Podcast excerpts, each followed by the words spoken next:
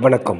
தினமொரு திருக்குறள் அதிகாரம் எழுபத்தி எட்டு படை செருக்கு. குரல் எண் எழுநூற்றி எழுபத்தி ஐந்து வெடித்தகன் வேல் கொண்டு எரிய அழித்து இமைப்பின் ஒட்டன்றோ வன்கணவர்க்கு. தெளிவுரை. பகைவரை சிறந்து நோக்கிய கண் அவர் வேலை கொண்டு எறிந்தபொழுது மூடி இமைக்குமானால் அது வீரமுடையவர்க்கு தோல்வி அன்றோ. நன்றி.